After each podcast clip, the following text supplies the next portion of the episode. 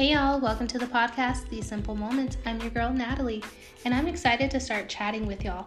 Life is not made up of one big moment, but of simple everyday moments. It's those everyday choices that we are able to become our best versions.